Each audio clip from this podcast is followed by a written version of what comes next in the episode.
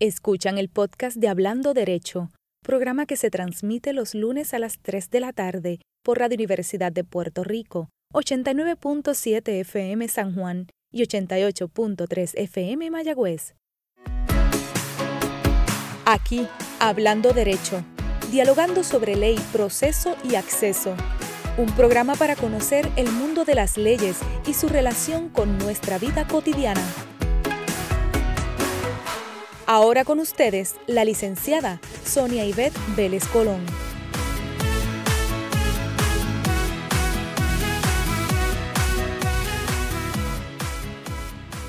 Saludos amigos, un lunes más con todas y todos ustedes. Bienvenidos a Hablando Derecho, donde vamos a estar dialogando sobre ley, sobre proceso y acceso. Estaremos también discutiendo de manera sencilla un tema complejo, porque del mismo queremos saber, queremos aprender, queremos entender para poder ejecutar de manera inteligente. Y de eso se trata este programa. Hoy mi invitado especial para discutir el tema seleccionado al que hemos llamado ante las elecciones generales la Comisión Estatal de Elecciones es un profesional a quien admiro y respeto mucho y a quien me une un afecto particular.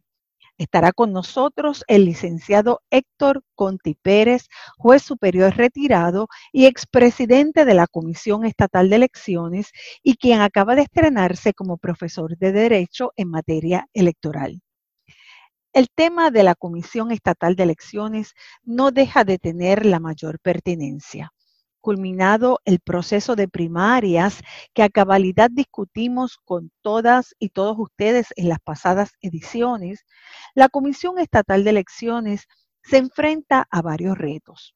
Primero, las emergencias de la naturaleza. Tal parece que el COVID ronda sus espacios. Hay impugnaciones de resultados cuyos procesos se han iniciado ya ante los tribunales de Puerto Rico. El presidente de la Comisión Estatal de Elecciones debe enfrentar eh, procesos de destitución toda vez que ya hay querellas y se han activado los mecanismos para darle curso a las mismas.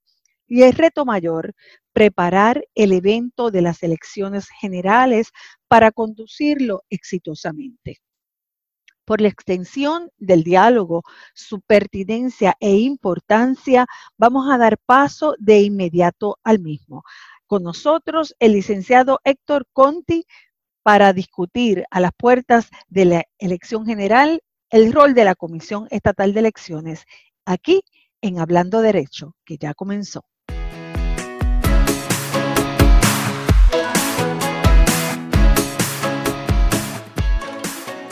Bueno, amigos, y ya estamos de regreso aquí en Hablando Derecho y como les anticipara, hoy tengo un invitado muy especial y antes de presentarlo quiero que ustedes conozcan algunos datos importantes sobre su trayectoria profesional. El honorable Héctor Conti Pérez es mayagüezano, pero sé que comparte su corazón con Moca también obtuvo sus grados universitarios, su bachillerato y su Juris Doctor, ambos eh, con el reconocimiento de Magna Cum Laude en la Universidad de Puerto Rico para el año 1989 y comenzó su carrera en el Tribunal Supremo como oficial jurídico del honorable Francisco Rebollo López. Eh, laboró en el Departamento de Justicia, en la Corporación de Servicios Legales y muy pronto en la profesión fue nombrado juez superior en el año 1993 y desempeñó en tal capacidad casi siempre en los tribunales del área oeste del país. De hecho, fue juez administrador de la región judicial de Aguadilla y de la región judicial de Mayagüez. En el 2008 fue nombrado presidente de la Comisión Estatal de Elecciones, donde estuvo allí al frente de la comisión por espacio de tres años y medio y regresa a lo que yo sé que es su casa, la rama judicial, para retirarse el pasado año desempeñándose como juez administrador de la región judicial de Aguadilla. Es un padre amoroso, un esposo especial, un hijo extraordinario, así que con mucho orgullo doy la bienvenida, hablando derecho, al licenciado Héctor Conti Pérez. Saludos, buenas tardes. Buenas tardes, compañera Sonia Vélez, estimada amiga y, primero que todo debo, debo hacer una observación y es que eh, soy mocano de pura cepa, que, eh, nací en Mayagüez, eh, pero soy mocano de pura seca y, es algo que los mocanos no me van a perdonar cuando escuchen este programa. Si no lo aclaro.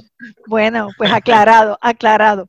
Yo creo que debemos aclarar al, otro punto porque sé que para usted es muy importante. Mire, juez, hay un adagio que se usa en inglés que dice, once a judge, always a judge. Una vez juez, siempre juez. Yo sé el respeto que usted ha sentido siempre por la toga y sé que ha aclarado que en estos momentos que está retirado, que eh, usted ahora es licenciado. El problema que yo tengo es que voy a estar perdida porque siempre le he dicho juez Conti. Así que eh, haciendo uso de ese adagio, de la aclaración que acabo de hacer, pues me voy a dirigir a usted como juez Conti porque eh, realmente eh, para mí es un privilegio llamarle de esa, de esa forma. ¿Cómo se siente fuera de la judicatura ahora que está en otro espacio y sé que se está estrenando como profesor en la Facultad de Derecho de la Pontificia Universidad Católica de Puerto Rico, precisamente en Derecho Electoral? ¿Estoy en lo correcto, juez? Es, correcto, es correcto.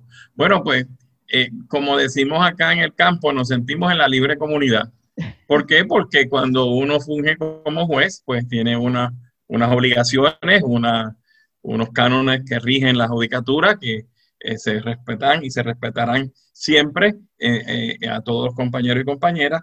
Y nosotros en particular, pues fuimos muy, muy celosos y, y aún, debo decirlo, aún como que todavía no me despego de algunas eh, eh, restricciones que imponía el cargo de juez después de más de 25 años eh, en la judicatura. Así que, como usted bien sabe, como usted bien conoce, por su situación también, pues ese respeto, esa deferencia, esa alta estima por nuestra rama judicial siempre está presente. Y aparte de que seguimos siendo abogados, aunque eximidos de litigar, porque no estamos postulando, también nos obligan los cánones de ética de la profesión. Pero, en fin, estoy haciendo otras cosas que no podía hacer libremente dentro de la judicatura y estoy aportando, eh, y este es uno de los medios, de los primeros medios que me presento para poder aportar algo, compartir conocimiento, compartir experiencia y más en los momentos en que estamos viviendo.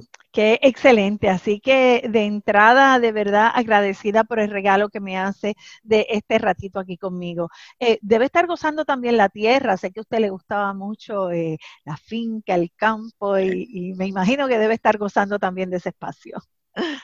Estamos comenzando haciendo unos pininos de, agricultor, pero para consumo de la familia estrictamente y de los amigos que disfrutan de muchos de los, de los frutos que, que, hace, que se dan en la finca. Y amigas. Muy bien.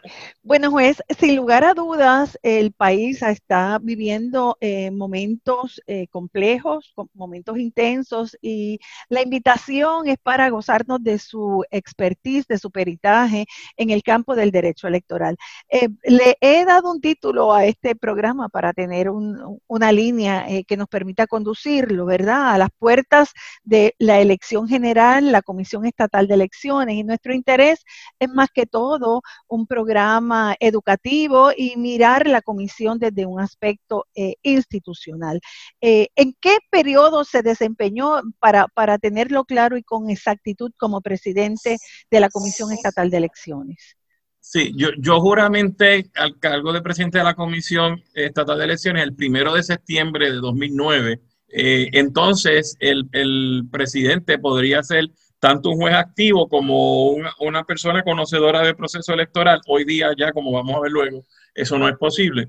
Y entonces, pues tuve que cogerme una licencia judicial que el honorable Federico Hernández Dendo, por conducto de vuestra señoría, pues tuvo a bien concederme y me retiré de la Comisión Estatal de Elecciones un mes después que había terminado mi término, que era el 30 de junio de 2013, pues yo me fui de la comisión el 31 de julio de 2013 eh, y ahí regresé el primero de agosto a la rama judicial como juez superior en sala civil en el, Centro Judicial de Aguadilla. Eh, es interesante para que los radioescuchas sepan que mientras estuvo desempeñándose como presidente de la Comisión Estatal de Elecciones, su término en la judicatura continuaba decursando, no, se, no se detenía, eh, mantenía su nombramiento en la judicatura y por eso fue fácil y qué bueno la transición a regresar al trabajo en el Poder Judicial. Expresamente relevado de toda función judicial. O sea, no podía desempeñarme nada que tuviera que ver con el cargo de juez. Y así lo honramos y así lo hicimos. Durante su incumbencia en la comisión regía, eh, y, me corrige, la ley 21 del 10 de abril del 2017, eh, por, lo menos durante eh, su último término, no, ese era anterior. anterior. No, regía la ley 4, 4, que fue la ley que creó la Comisión Estatal de Elecciones en el 1977 con muchas enmiendas y luego estuve a cargo de la revisión y de la reforma electoral, estuve a cargo desde el punto de vista de la comisión, porque esto se originó en la Asamblea Legislativa, claro está, que fue la reforma que creó el Código Electoral de Puerto Rico para el siglo XXI, que era la Ley 78 de primero de junio de 2011, según enmendada, que es la ley que deroga el actual Código Electoral. Juez, ¿podríamos mirar un poquito la historia de la Comisión Estatal de Elecciones, por lo menos desde su perspectiva, y ¿Qué significa la importancia de lo que es el derecho fundamental al voto, eh, según su experiencia? Primero que todo, es bueno que se conozca que en Puerto Rico, para llevarlo a los fines de la década del 60, existía lo que conocíamos como la Junta Revisora Electoral. Y, la Junta Revisora Electoral, pues, eh, las determinaciones de, la Junta, incluso del, del, del, administrador de la Junta, iban directo, al juez presidente entonces del Tribunal Supremo que era el buen Negrón Fernández, hemos tenido oportunidad eh, de estudiar eh, muchas de esas determinaciones del, señor juez presidente. Luego, en el 1974, en febrero de 1974, se crea el Tribunal Electoral de Puerto Rico, que era compuesto por tres jueces administrativos que regían el proceso de, de todo el proceso electoral. recuerdo que el secretario era el ex juez eh, licenciado Yamil Suárez Marchán, era el, secretario de, ese, de esa tribunal electoral. Y luego en el 1977, mediante la ley 4 que he citado, se derroga la existencia del tribunal electoral y se crea la Comisión Estatal de Elecciones. La, Comisión Estatal de Elecciones eh, se crea para eh, garantizar la pureza del voto ante los cuestionamientos que existían de un proceso que, que fuera de, de, de, de, todos los partidos y que no fuera de un solo partido eh, eso es lo que se alegaba entonces para la creación de la comisión. ¿Qué sucede? Pues luego del 1977, la primera elección es la conocida elección del 1980, que es conocida como el recuento eh, de Valencia, ¿no?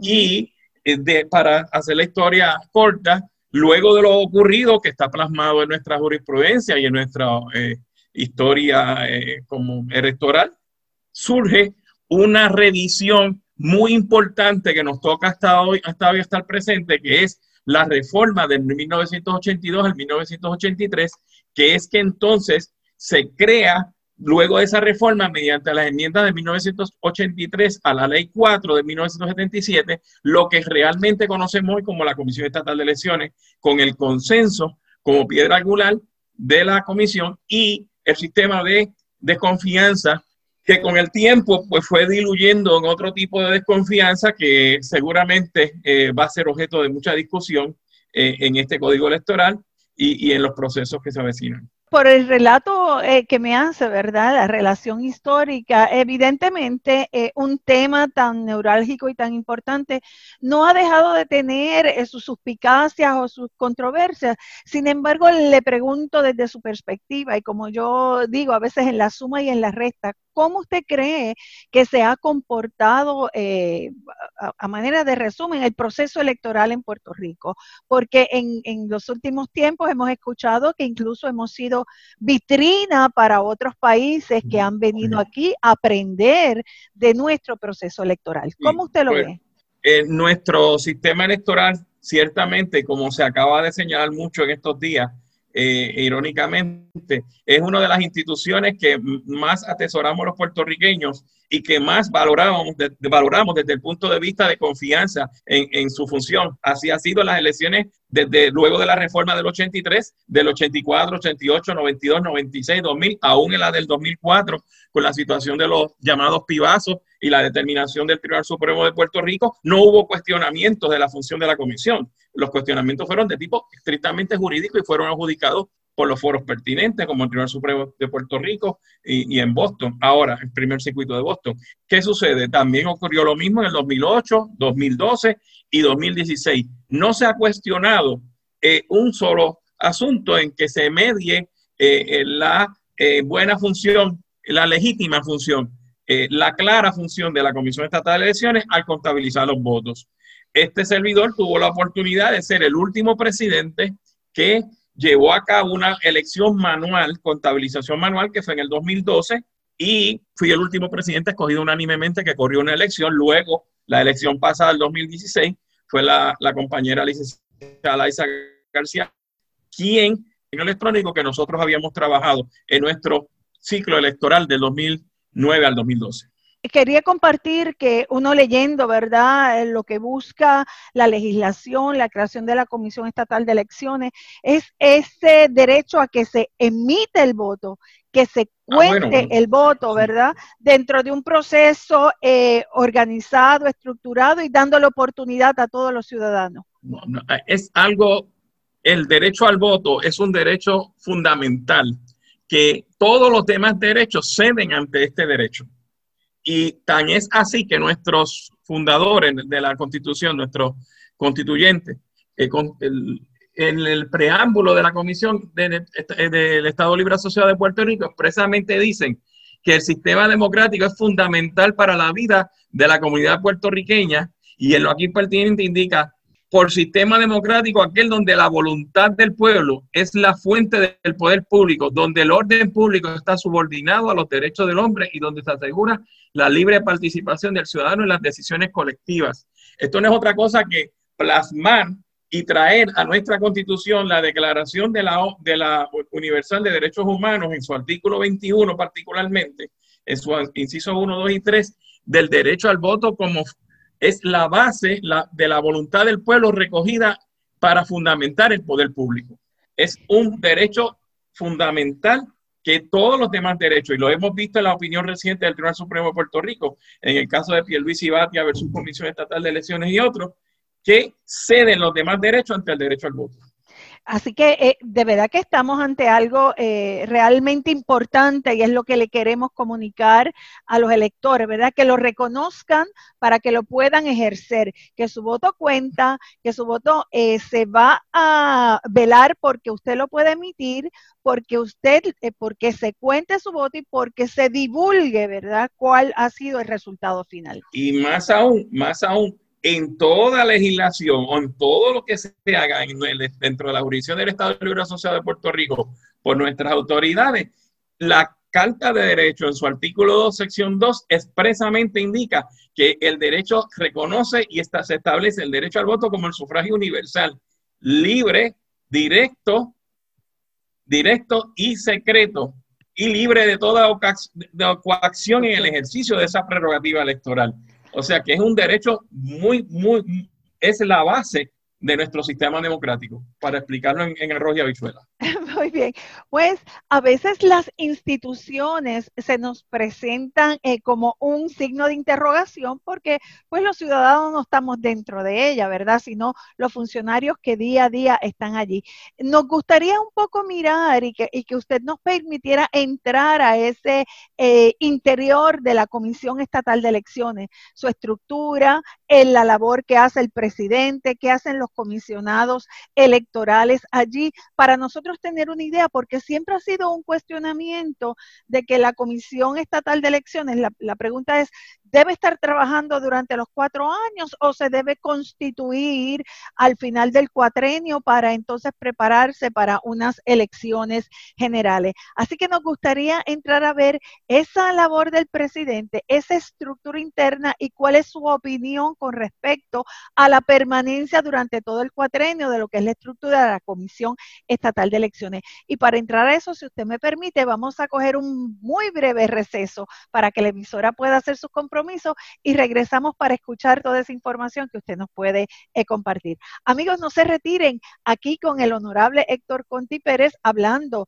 sobre el proceso electoral a las puertas de una nueva elección general. Ya regresamos.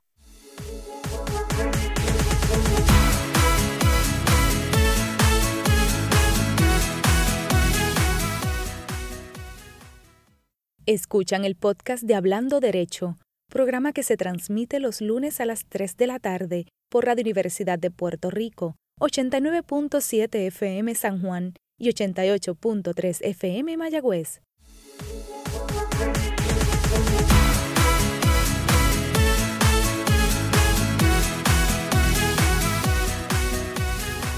Y ya de vuelta aquí en Hablando Derecho, dialogando con el honorable Héctor Conti Pérez, juez le planteaba que nos llevara, que nos hiciera un viajecito por el interior de la Comisión Estatal de Elecciones para conocer su estructura y la importancia de que se mantenga trabajando, si es que es así, durante todo el cuatrenio o si la constituimos el último año para la elección general. Bueno, quiero empezar por lo último. Eh, a todas luces, lo recientemente vivido por el pueblo de Puerto Rico, independientemente de las razones o causas que llevaron a lo ocurrido entre el 9 y el 16 de agosto de 2020 en el evento de primaria del Partido No Progresista y Partido Popular Democrático, es una evidencia prima facie de que la Comisión Estatal de Elecciones es un ente administrativo que tiene que estar funcionando los cuatro años. Eh, no se trata meramente de uno o dos meses o tres meses antes, nos reunimos eh, el, presidente o presidenta que sea, los comisionados o comisionadas, buscamos uno que otro funcionario, activamos el registro electoral y llevamos a cabo un proceso de elección o de primaria o de plebiscito, de consulta, referéndum o lo que fuera, o elección especial incluso. O sea, no se trata de eso, se trata de un proceso muy serio un proceso muy importante y sobre todo un proceso que amerita estructura, amerita organización y más que todo amerita certeza y credibilidad. Y solo en un proceso organizado es que eso se puede respetar y se puede validar. Por lo tanto, lo que sí es necesario y se comenzó hacer cuando estuvimos de presidente de la Comisión Estatal de Elecciones y luego se implantó en el 2016 adelante, es diversificar las funciones de la Comisión Estatal de Elecciones. Por ejemplo, cuando nosotros estuvimos de presidente, se hizo un plan piloto que era que pudieran otorgar certificados de defunción, de matrimonio, eh, de récord penal, de hacienda, etcétera. Y ya incluso en los pasados años unas varias juntas de inscripción permanente estando proveyendo ese servicio a la comunidad. Y esas son funciones que la comisión, fuera del ciclo electoral, como está definido ahora en el nuevo Código Electoral de 2020, que comenzó a regir el pasado 20 de junio de 2020, eh, son cosas que hay que mirar hacia ellas. Hay que mirar hacia la tecnología, maximizar el uso de la comisión a través de la tecnología y vamos a lograr utilizar al máximo el componente electoral para beneficio del pueblo en otros asuntos en lo que entonces se activa el ciclo electoral. Pero un personal mínimo, un personal razonable, de acuerdo a las necesidades de que nos lleve la tecnología, el mayor uso de la tecnología, estrictamente entonces al personal necesario debe permanecer en la comisión los cuatro años, igualmente en la institución abierta. Si me permite comentar algo y, nada, eh, para que, que, usted precise, es bueno que nuestros radioescuchas sepan eh, que hay 110 precintos electorales, eh, que, eso se hace a través de la redistribución electoral que se hace cada 10 años, ¿no? Con el censo electoral precisamente. A, eso iba ahora la estructura de la comisión. Me encanta. la, Comisión Estatal de Elecciones eh, está fundamentada en un presidente o presidenta que es el director ejecutivo y según el Código Electoral nuevo, es la máxima autoridad administrativa de la comisión y está compuesta a su vez por los comisionados o comisionadas electorales por cada uno de los partidos. En este ciclo electoral están todos como, como eh, comisionados en propiedad, pero para el ciclo electoral que viene, que es hacia el 2024, dependerá de los votos, si quedan inscritos los partidos y los votos que reciban para determinar si son comisionados electorales en propiedad o oficio, pero ya eso es harina de otro costal para el 2024. Ahora todos tienen derecho a voto y todos tienen derecho a resolver asuntos electorales estrictamente en nuevo código. ¿Cuántos hay, ¿Cuántos hay ahora?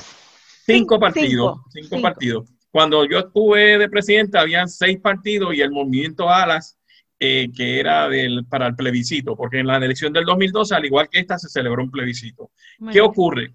Cuando no hay unanimidad. Y aquí la importancia de que el presidente o presidenta pueda llevar esa dinámica de diálogo, de intercambio, de sopesar intereses, de llegar a, entendidos para lograr consensos conforme la ley, la moral y el orden público y el ordenamiento electoral, por, por supuesto, y la constitución y la jurisprudencia interpretativa de la misma. Si hay consenso, si se media y se logran esos acuerdos, el presidente no tiene que resolver porque la, la, decisión de la comisión es unánime y es la decisión. Cuando no hay consenso, es que entonces el presidente decide y su determinación electoral es la determinación de la Comisión Estatal de Elecciones y de ahí que comiencen a correr los términos de revisión judicial eh, ante los foros pertinentes.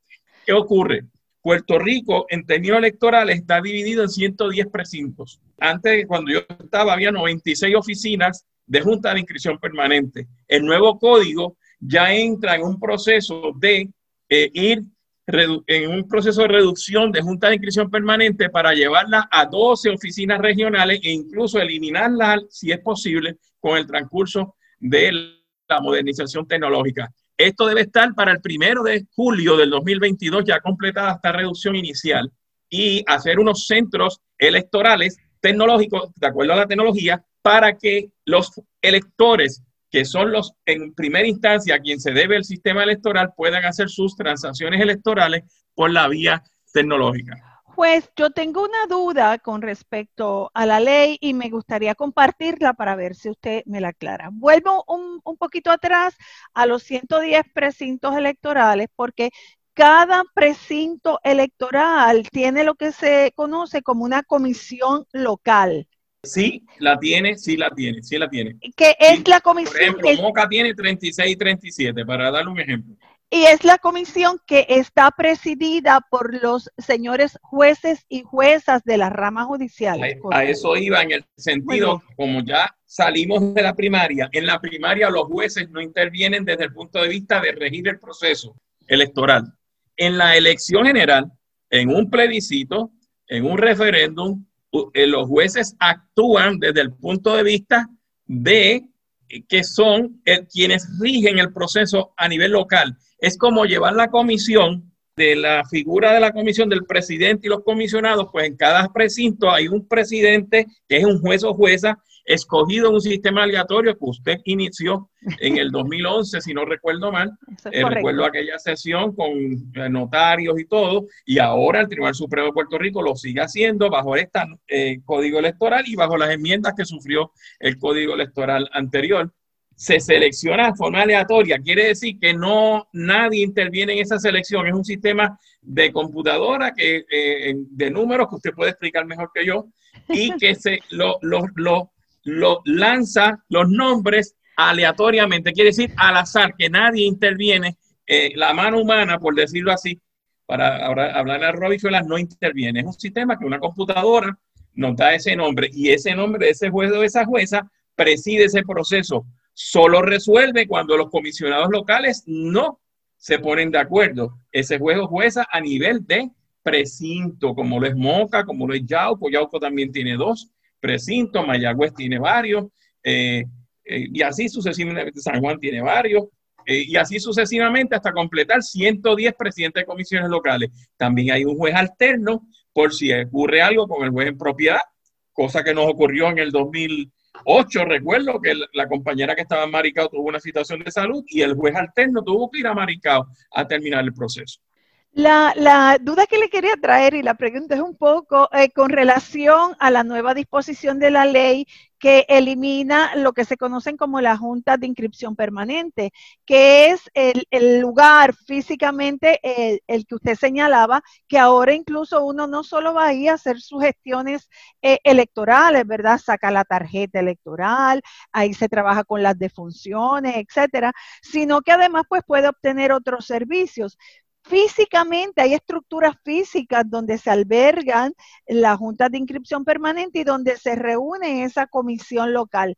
Con esta propuesta que trae la nueva ley, ¿cómo usted visualiza que físicamente se estaría manejando eh, ese asunto? ¿Se el, código, el, código electoral nuevo contempla eh, de lo que hemos estudiado, que se pueda llevar hasta 12 oficinas y que puedan ser localizadas en, los centros de servicio de gobierno, siempre y cuando no estén identificados, no estén, eh, tiene un lenguaje específico, ahora no recuerdo, pero que no haya un, como que un alineamiento político de, que se note o se desprenda, pero se lleva a 12 eh, centros de servicio eh, a, nivel de todo Puerto Rico y que esos puedan estar incluso localizados en estructuras que no estén ligadas políticamente y que sean públicas para ir reduciendo los costos del arrendamiento a través de toda la isla.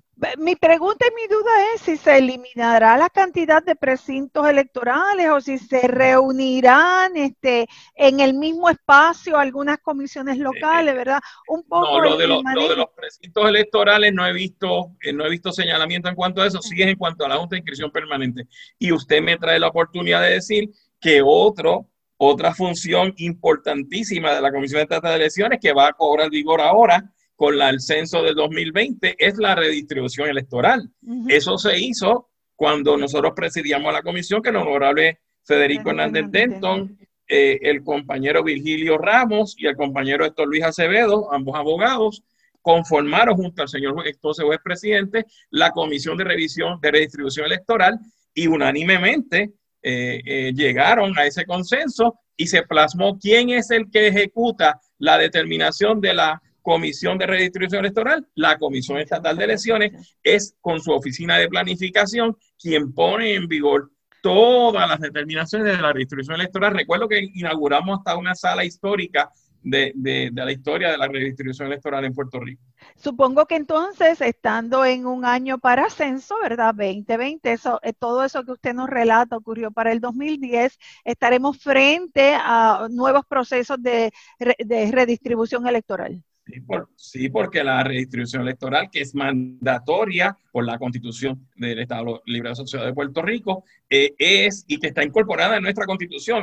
En, prácticamente todos los estados corresponde al, ente, a la Asamblea Legislativa de los estados. Aquí está nuestra Constitución, que es una de las, eso y la representación por adición son una de las grandes aportaciones que, que la Constitución de Puerto Rico ha hecho en el sistema eh, electoral y que se ha exportado también. Pues esa redistribución electoral es la que va a regir una vez se ejecute su implantación por la Comisión Estatal de Elecciones en las elecciones del 2024. Bueno, y regresemos un poquito a la estructura, ¿verdad? En año electoral tenemos la, la, Comisión Estatal de Elecciones con su fase administrativa interna y ya hemos visto que fuera de la estructura física de la comisión, por toda la isla también tienen ramificaciones.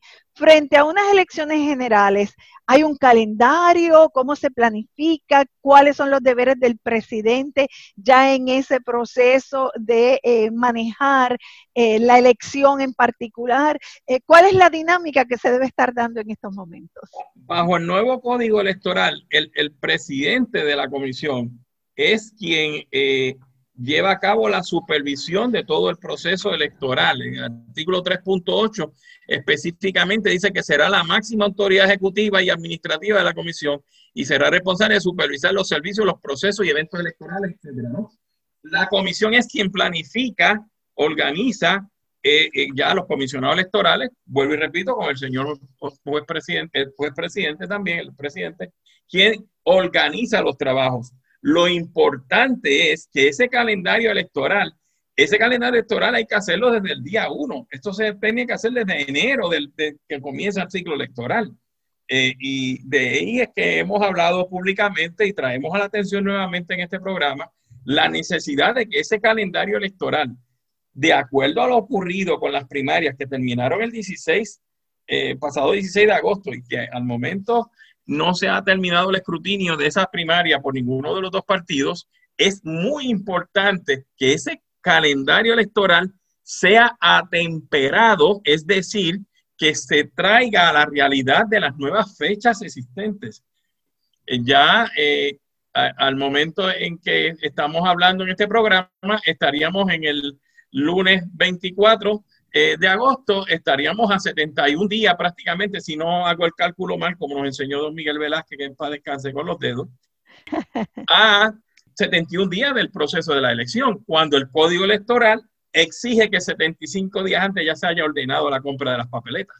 Cuando otra situación muy importante que está ligada a su pregunta es que en ese calendario electoral, 45 días antes, es decir, el 19 de septiembre, se tienen que enviar todas las papeletas por vía electrónica a todos los militares, marinos mercantes y eh, electores eh, eh, inscritos y activos fuera de la jurisdicción de Estados Unidos y a los militares, a los familiares también y a los marinos mercantes. O sea, que eso se envían todas esas papeletas y son todas las papeletas que solicimos desde el 2012 que estuvimos, ah, cumplimos por primera vez, la comisión cumplió 100% con eh, todos los requisitos federales de eh, la ley Walkaba y el MOVE Act y el, el ABA en términos de eh, la votación de ausentes, personas ausentes fuera del territorio de Estados Unidos.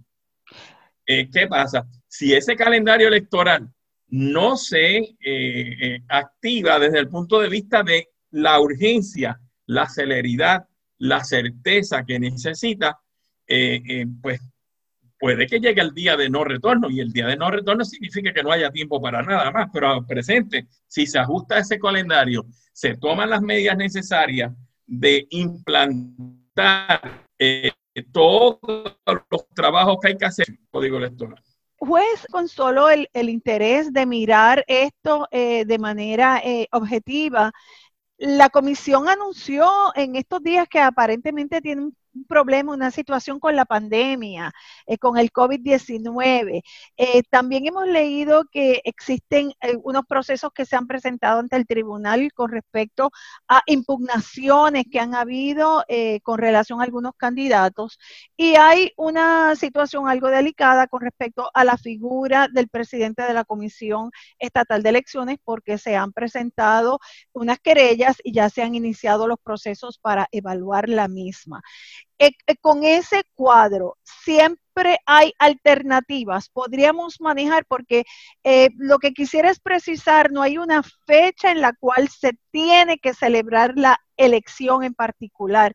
Si hay una fecha para la juramentación del gobernador o gobernadora que salga electa, podría moverse la fecha y esto no afectaría las disposiciones constitucionales. Bueno, la Constitución, expresamente el artículo 6, sección 4 de la Constitución, eh, eh, de, se tiene que llevar a cabo en el mes de noviembre. No especifica día en noviembre.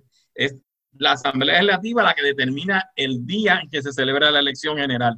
¿Qué ocurre? Está el puesto de comisionado residente, que como sabemos se establece en la Ley de Redacciones Federales eh, de Puerto Rico, en Estados Unidos, y ahí habla de que es cada cuatro años y que tiene que juramentar el 2 o 3 de noviembre, creo que es el 3 de enero, perdón, el 3 de enero, si no me equivoco, y es cada cuatro años. ¿Qué pasa?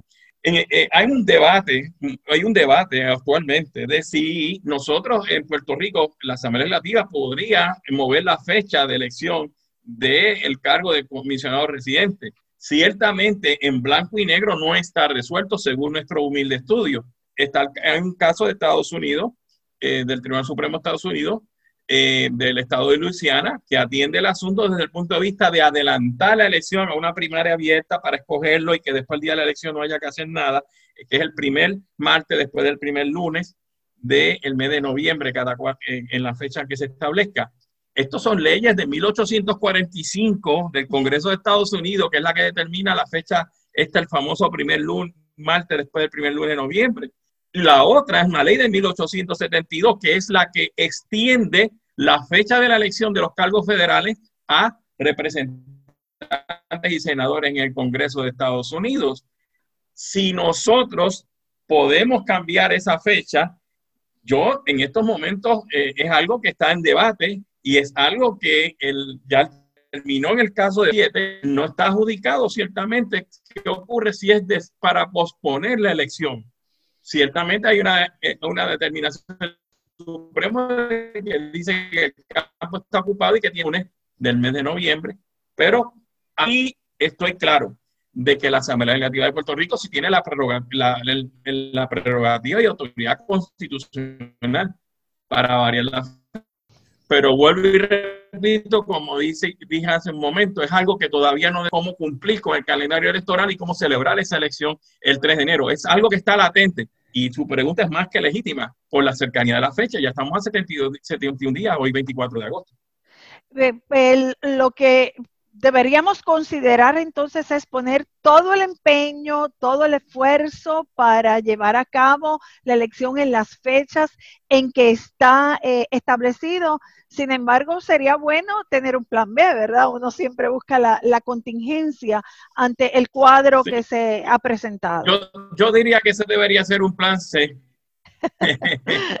Muy bien con, el mayor de los respetos, yo diría que cambiar la fecha de la elección general y del, y del plebiscito, porque tenemos plebiscito también, debería ser el plan C. ¿Cuál es el plan A? El plan es cumplir con el calendario electoral a la mayor brevedad posible. El plan B, el plan B es cumplir con el calendario electoral a la mayor brevedad posible, pero con herramientas de trabajo como las que he sugerido y, y reitero en el día de hoy no hay nada que impida que la papeleta de gobernador y comisionado residente, que como sabemos es una misma, ya se haya ordenado la impresión de esta. Claro, claro. No hay nada que impida que la, la papeleta del plebiscito se esté hecha ya, instrucciones y, y, la arte, igualmente la gobernador y comisionado residente, y que se haya ordenado. ¿Qué lo impide? No hay nada que lo impida.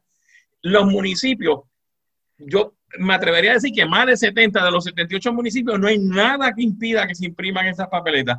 La de Asamblea Legislativa, hay que ver si hay recuento en alguna de acumulación de algún otro partido. Eh, creo que en un partido puede que la haya, que según ha dicho los, los medios, y creo que en el otro no. Pues no hay nada que impediría que ya todo se esté corriendo. O sea, son cosas que hay que hacer y tomamos nota de que se han asignado unos fondos recientemente, que era el cuestionamiento, pues afortunadamente, si se tienen ya esos fondos, pues no hay nada que lo impida. Hago una observación nuevamente. Nosotros tenemos sistema de escrutinio electrónico que para las personas que aún no lo han utilizado es un escáner que lee un papel, es la papeleta. En agosto no había tantas primarias en los Estados Unidos como lo hay aquí, como en la votación de noviembre, que va a estar toda la nación americana y, y los territorios, muchos utilizando escáneres y el papel algo que hay que identificar, que esté disponible. Tarda ocho semanas en llegar a Puerto Rico. O sea, todas esas son cosas que hay que conocer y hay que trabajar y hay que apresurarse y el reloj corre. O sea, lo que, Muy humildemente, para mí hoy día, lo que nos dice es que en aquellos asuntos donde ya no hay controversia, donde las candidaturas ya están claras, donde conocemos cómo van a estar diseñadas esas papeletas, ya es un trabajo que se debe estar ejecutando. Mire, todo el trabajo de las actas de, unidad, las actas de, todas las actas nuevas, de acuerdo al escrutinio electrónico que se utiliza en los centros de votación, todos los materiales de apoyo, todas las listas, o sea, eh, todas las listas no, porque eso ahora es otra situación que tenemos que traer, que no hemos tocado y es el cierre de registro electoral.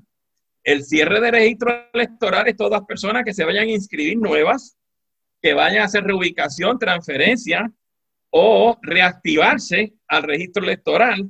Eso es hasta según, según la ley que dice que 50 días antes del 3 de noviembre, es toda persona que cumpla antes del 3 de noviembre hacia acá, hacia atrás, tiene derecho al voto y que sea domiciliado en Puerto Rico según la nueva definición de domicilio. ¿Qué ocurre? Esa, esa es importante, esa fecha, 14 de septiembre, porque si no, e, esa está en ley y son 50 días antes, las personas que vayan después no van a poder votar según si esa ley, no sé, si ese es el término que está vigente de 50 días, 14 de septiembre. Hasta ahí tenemos para inscribirnos, reubicarnos, transferirnos o eh, reactivarse. Vamos a eso, señor juez. Este, yo creo que iniciamos hablando, ¿verdad? E, e, el cuadro que hemos diseñado, estableciendo la importancia del derecho al voto. Eh, independientemente de eso, hay unos funcionarios que tienen unas obligaciones y estamos eh, ¿verdad? Eh, eh, convencidos de que las van a ejecutar conforme lo establece la ley para que el proceso... Ha sido la historia de la Comisión Estatal de Elecciones, ha sido la historia institucional. Y es lo que usted dice, no solo eh, se trata del presidente de los comisionados, sino es la historia institucional porque hay empleados de muchísimos años que están absolutamente comprometidos con el derecho el personal de la Comisión Estatal de Elecciones en momentos de, de tensión, en momentos de crisis, es uno de los personales que más se, se, da a que se cumpla con el espíritu de la ley y máxime en los procesos de elección que el, día de la votación está la figura de un juez, un juez en cada una de las juntas de inscripción permanente de comisiones locales rigiendo este proceso con esos funcionarios de la comisión y con ese ejército de voluntarios que muy pocas veces reconocemos y le tenemos que dar tantas gracias en un sistema democrático como el nuestro, tal y como lo plasma el preámbulo de nuestra constitución, que son los funcionarios y funcionarios de colegio de Puerto Rico. Junto a toda esa estructura, ese andamiaje, son los mayores garantes de nuestra voluntad. Se crecen, estuvimos ahí, presidimos varias HIP por la isla, incluso en San Juan, eh, eh, eh, conocemos de eso que usted está hablando. Pues vamos a hablarle entonces al elector, a la gente que nos está escuchando, porque queremos instar a que participen, a que vayan y ejerzan este derecho tan extraordinario que hemos diseñado y dibujado aquí. Si no estoy inscrito, todavía puedo irme a inscribir puede inscribirse según lo que ha salido en los medios, proceso de usted comunicarse y le van a dar la, la, la, la, cita tan pronto esté en las juntas ahora trabajando, porque sé que hay muchas personas que se trasladan al escrutinio, tienen que llamar a la Junta, llamar a la Comisión Estatal de Elecciones para ver que cuando las juntas de inscripciones permanentes ya están activas en términos de servicio y le darán, seguramente le darán la cita para inscribirse, reubicarse. Eh, eh, inscribirse es que nunca ha estado inscrito en Puerto Rico y que cumple en o antes del 3 de noviembre los 18 años de edad. Y que es domiciliado tengo aquí tengo aquí en Puerto Rico y ciudadano americano ser ciudadano americano, estar domiciliado en la isla, tener 18 años en o antes del día de las elecciones y no estar incapaz, incapacitado judicialmente. La fecha, según ha dicho la Comisión Estatal de Elecciones, es hasta el 14 de septiembre. Tenemos menos de un mes, pero estoy segura que ustedes se pueden orientar muy bien y lograr llegar hasta la Junta para hacer la inscripción. Pues una de las cosas que vi en la ley nueva es que no se requiere tarjeta electoral, tal como... No, no, no, no, no, no es que no se requiera, es que las personas que no tengan la tarjeta electoral, eh, la ley establece una serie de tarjetas como eh, eh, que puedan utilizar expedidas por el gobierno de Estados Unidos por el gobierno del Estado Libre Asociado de Puerto Rico, están en la ley. por eso es la tarjeta esta de, de, transportación, tienen que estar vigentes según ley. y, pero actualmente en las juntas de inscripción permanente, las comisiones locales están expidiendo tarjetas todavía y lo dice la ley, en un proceso transitorio hasta que se lleve a cabo la reforma tecnológica que propone el Código Electoral.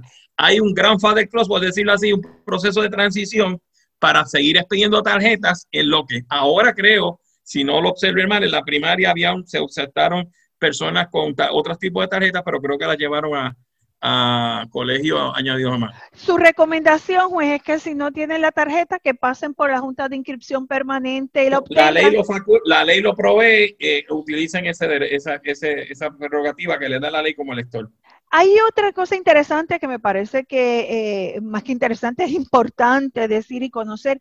Hay otras modalidades del voto, ¿verdad? No solamente la presencial el día de las elecciones.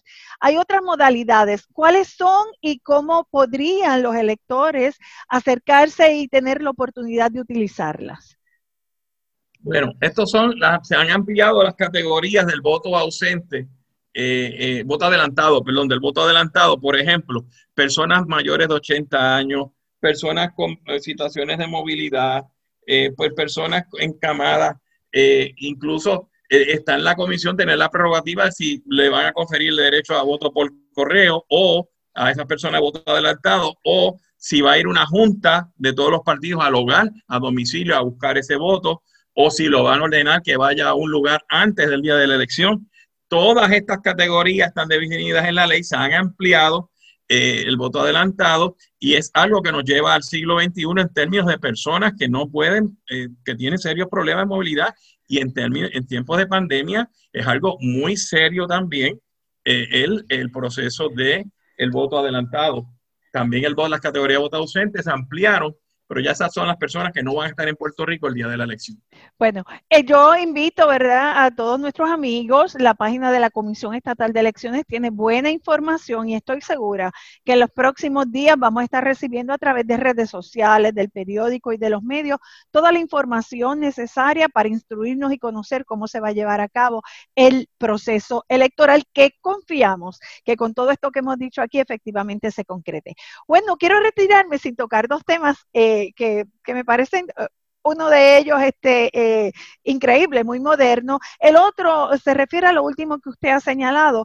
¿Qué sugerencias para el voto en este tiempo de COVID usted le daría a la gente que sigue hablando derecho?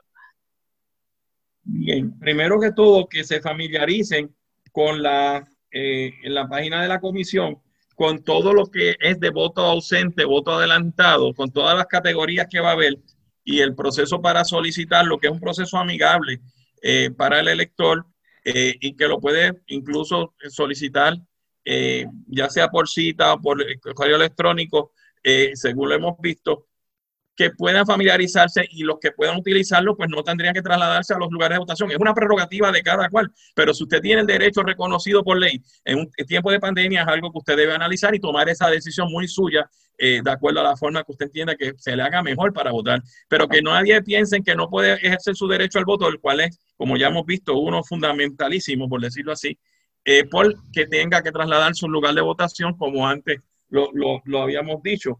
Eh, y en ese sentido, eh, vuelvo y traigo lo de la tarjeta de identificación electoral, que es que, y voy a leer la ley brevemente, para todo propósito electoral, incluyendo la realización de transacciones electorales, en la tarjeta de identificación electoral se autoriza la validez de tarjetas vigentes y con fotos como las expedidas por el Real ID del 2005, el pasaporte de Estados Unidos, el US Global Entry, las tarjetas de identificación del US Armed Force en la Fuerza Armada y la Marina Mercante, por el Departamento de Transportación Obras Públicas. Eh, la comisión también podrá añadir otro tipo de tarjeta, pero esto está en el artículo 5.13 de la ley.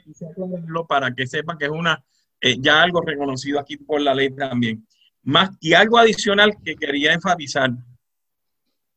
El pueblo de Puerto Rico tenga conocimiento que la Comisión Estatal de Elecciones, desde el, sus mismos inicios, particularmente desde mediados de la década de los 80, fue exportadora y está siendo exportadora de conocimiento electoral. En Puerto Rico exportamos lo que es el derecho al, colegio abierto. Exportamos lo que es la tarjeta de identificación de uso amigable. Exportamos lo de la tinta indeleble.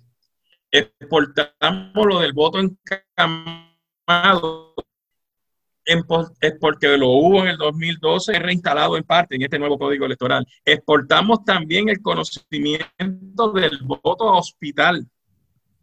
Este servidor, como observador internacional, pudo observar ese voto a, hospital, a, centros de, de, envejecientes, de personas de mayor edad en Costa Rica. E, el, el voto en las cárceles en Costa Rica lo pudimos presenciar, igual que en Puerto Rico. Todo esto salió de Puerto Rico y, y, se, y vienen misiones de, observadores internacionales y se nutren de nosotros. Y nosotros hemos, hemos sido partícipes como presidentes y muchos presidentes anteriores, cuando estaban los vicepresidentes, eh, compañeros eh, de entonces, todos llevábamos este conocimiento al exterior y Puerto Rico es muy respetado en el nivel internacional. Seamos nosotros ahora portavoces de que el proceso electoral en Puerto Rico se va a poder llevar a cabo y la Comisión Estatal de Elecciones una vez más va a cumplir con su reto en este momento de tanta importancia.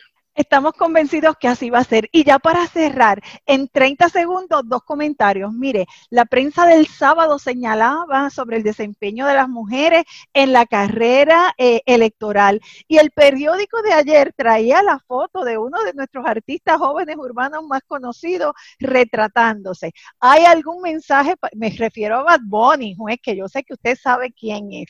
¿Hay algún mensaje para la juventud? ¿Hay algún mensaje para las mujeres que representan presentan un por cierto tan alto en el voto electoral y cerramos esta extraordinaria conversación con esos comentarios finales, juez.